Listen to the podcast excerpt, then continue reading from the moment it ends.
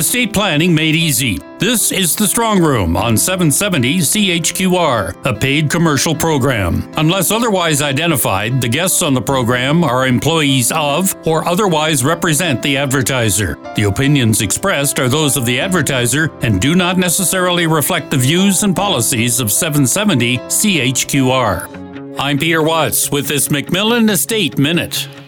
Who needs an estate plan? We put that question to Sherry McMillan, head of McMillan Estate Planning. I suggest all of us do. Now, it's usually the affluent that pursue estate planning because they have more to protect. However, estate planning is about also creating wealth. So I think all of us should pursue estate planning in our early years, not waiting until we're 60s, 70s, and 80s. Tax reasons alone are a good reason to have a life plan. If you can, you know, design a plan where you pay less tax every calendar year, well, every decade you do that is obviously going to impact your estate more favorably. A life plan helps to deal with the what ifs of life. It's about your life. How are we going to craft your estate to mitigate tax, to create wealth for you, and to protect it for the people you love and trust? For more, go to McMillanestate.com or call the office at 403 266 6464. Jane Rooney is financial literacy leader for the Financial Consumer Agency of Canada. Her group came out with a progress report last week that includes elements that are of interest to older Canadians. Three of the research reports relate to uh, uh, an older adult population. Hesitate to say seniors because I'm in that category now. And so am I. yeah, exactly. We we found some really interesting things uh, in terms of our older population. Some concerns, you know, of course, our seniors population are entering their older years with uh, with more debt.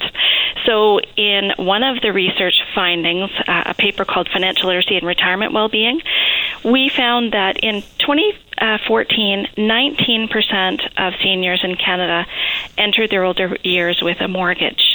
Um, they're carrying more debt than they did five years earlier. You know, 15% of those carried credit card balance. Again, a higher percentage than when this uh, survey was first fielded, so a concern for us.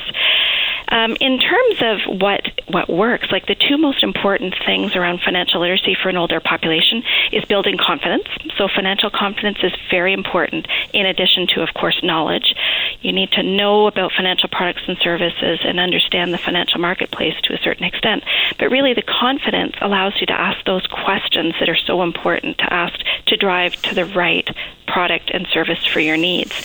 The second skill that was really important was making use of advice on uh, on financial products and services. So lots of really good information around seniors. Um, higher debt, unfortunately, but there are things that we can do to help them out. Well, they have to say no once in a while to their offspring who want uh, a down payment or an advance on their inheritance so they can make a down payment on a, uh, a home. Uh, and in some cases, um, uh, they're getting back children who are uh, uh, older, who moved out and now have moved back in. I think that's probably a trend that is costing an older demographic some dollars every month. Well, it's definitely a trend. You know, older uh, adults helping out young, their children, their adult children, and their grandchildren, in fact. So it is a trend. And the other part of that story is that our Canadian population is very healthy. We're living longer. And so we have uh, seniors that are living much longer. So having to plan and save for living in retirement for a much longer period of time, and possibly, you know, the the healthcare costs that might come uh, in our senior years that uh, that. Well, you know, it's a, an unfortunate thing that you have to pay for healthcare, but the great thing is people are living longer. Jane, how much is the transformation to the digital world of the 21st century impacting financial literacy? Well, digitalization is huge. You know, financial products and services are moving online, as we know. Um, information on the internet, online apps, that kind of thing. It's uh, it's growing. The momentum has built to a great extent. Now that brings some challenges, but of course opportunities. So greater information online means you can reach more people. Means that people can search out and and look for information, ask questions, that kind of thing. Do some research. But for those who are either not comfortable with computers or, or technology, they may not feel comfortable shopping online or banking online or even seeking out information. So our current seniors population shows demographics like that, that are different. You know, some people are comfortable, some people are not. Which means, from an education perspective, we have to keep that in mind. We need to use the the um, online platform as a way to reach people, but we also have to support them with in person information or uh, or print format, frankly. And pamphlets work well. We pr- we distribute some information, uh, you know, through our colleagues at CRA, for example. You know, if you're getting uh, uh, your taxes done, CRA is distributing some information to reach Canadians about good information, but also pointing to FCAC's content on Canada.ca. I think seniors uh, and, and, and some of the challenges that they face are tied up in uh, their understanding of what privacy concerns are all about. Uh, their their reluctance to use digital technology may be a function of saying, "I really am not prepared to allow as much of myself to be portrayed online uh, because I don't necessarily trust some of the security systems that have been put in place to protect me. Right, and you know we've seen unfortunately data breaches and, and privacy issues lately in the news, of course. So we would encourage people to keep their information private. You know, uh, in terms of financial abuse, for example, or or fraud scams. Sometimes people will be provided with email addresses, for example, and say click here for um, you know to link to your financial institution because we have to update something your bank will never send you an email to uh, uh, ask you to update information that they already have. So those are likely uh, scams, and we encourage people to be very cautious and not share information unless they are, you know, totally certain of who they're interacting with again, in Wi Fi environments, it's important for people to know that Wi Fi is not a secure environment. You know, you, you need to have a, a, secure computer at home with the right software on it to, to keep your information private. But again, it's important. Keep, keep your information to yourself. Don't share it with people unless you're, you've confirmed who they are. That's Jane Rooney from Financial Consumer Agency of Canada. Time to hear from Sherry McMillan now on a number of topics, beginning with estates in multiple jurisdictions. Lots of your clients, I take it, have uh, U.S. interests of one form or another. Uh, what kinds of factors does that introduce into an estate planning discussion? Well, wherever you own an asset, Peter, is a jurisdiction then that you have an estate in. So, although you may be Canadian, if you own a U.S. property or own U.S. stocks, for example, you actually have a U.S. estate. And so, what that means is you have two estates, not one. You may need dual documentation. So, you may have living wills, let's say here in Canada, but you also might need one where you reside through the winter. Um, the one that's the most complex, though, the area that has drawn us the most interest is what is the tax problem? associated with having U.S. property. So there's lots of good things about having a U.S. property, namely no snow. Um, but beyond that, there are obviously some consequences to give thought to. And one of the things we share with families is the U.S. tax situation is that they have inheritance tax. And there's been a lot of changes with the Trump administration that they've raised the limit to $11 million. So you would think it doesn't impact us anymore. But unfortunately, it's not that simple.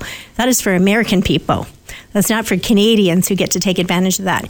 In Canada, we get a very small ratio of it. And actually, the wealthier you are, the bigger your problem is. And so it's actually opposite correlated. If you have a larger estate, you're going to have a bigger U.S. problem by having an asset in the U.S. And it can be the tune of 40% of the value of that property. So it's something to really understand and to put in place appropriate plans. However, the good part is you can have it all. You can go south and enjoy your property. We just use a special U.S. trust mechanism to hold the property so you can avoid that taxation that you would have otherwise had to pay. So the lesson in this is that if you are proactive, you can protect yourself, but you can't do it after the fact. That's right. So we need to be proactive. We need to have it in place actually even before we purchase the property. So currently we're working with a family right now that they are buying a property in Florida and we're establishing the mechanism now and then they're going to go shopping. So um, you know, I think I don't discourage anybody from enjoying their retirement and, you know, having a warmer climate to enjoy it in, but just in, in the fact that we want to design it appropriately. Because one of the things that we often see is a family is buying the property for a husband and wife, let's say. Well, if we don't have the proper planning in place, because we're not American, we don't get a rollover and we're going to owe tax on the first person passing, which is terrifying because this is our property for retirement. So, this is why we need to design it as a life plan, not a legacy plan, because we're not talking about the next generation. We're talking about you and your partner. And we talk so much on this program about U.S. property because so many Albertans own property in the United States. But the rules are different if you own it in Costa Rica or Portugal or Hong Kong or anything else. And again, you need to know what the rules are, preferably before you decide to purchase property. And at the very least, if you own property there, it means you have an estate there and it means you need a plan for how to protect it and how to deal with it. That's right, Peter. And then the other complication about multi jurisdictional is where our children reside actually has an impact on how you would design your estate plan. So if all your children live in America, you're going to design your estate plan differently than if they all lived here locally beside you down the street. Um, so this is something new because our children have actually spread out internationally, not like years ago where it was very common for an entire family to remain in the same vicinity we're spreading out and we're moving all over the world internationally. And so the way in which we inherit is also different in each jurisdiction, and that has to also be accounted for. Uh, if people are uh, thinking about going to a seminar and they uh, show up at one of the seminars that your company puts on, uh, what can they expect? What do you uh, what do you do in the course of an hour or ninety minutes? Well, I think it's important for us to share wisdom from the community at large and being that we've had the blessing of doing estate planning for well over 20 years now, I'd like to share real life case studies with the families that we have the privilege to join us that evening so they can see how other families have demonstrated meeting their own goals and objectives and how creative you can be with this process. McMillan Estate Planning founder and chief executive Sherry McMillan. And again, the next McMillan Estate Planning seminar is coming up on Thursday evening, May 31st at 7 p.m. in Calgary. Pre register online at McMillanEstate.com. That's everything for now. I'm Peter Watts. Thanks for joining us on The Strong Room on 770 CHQR.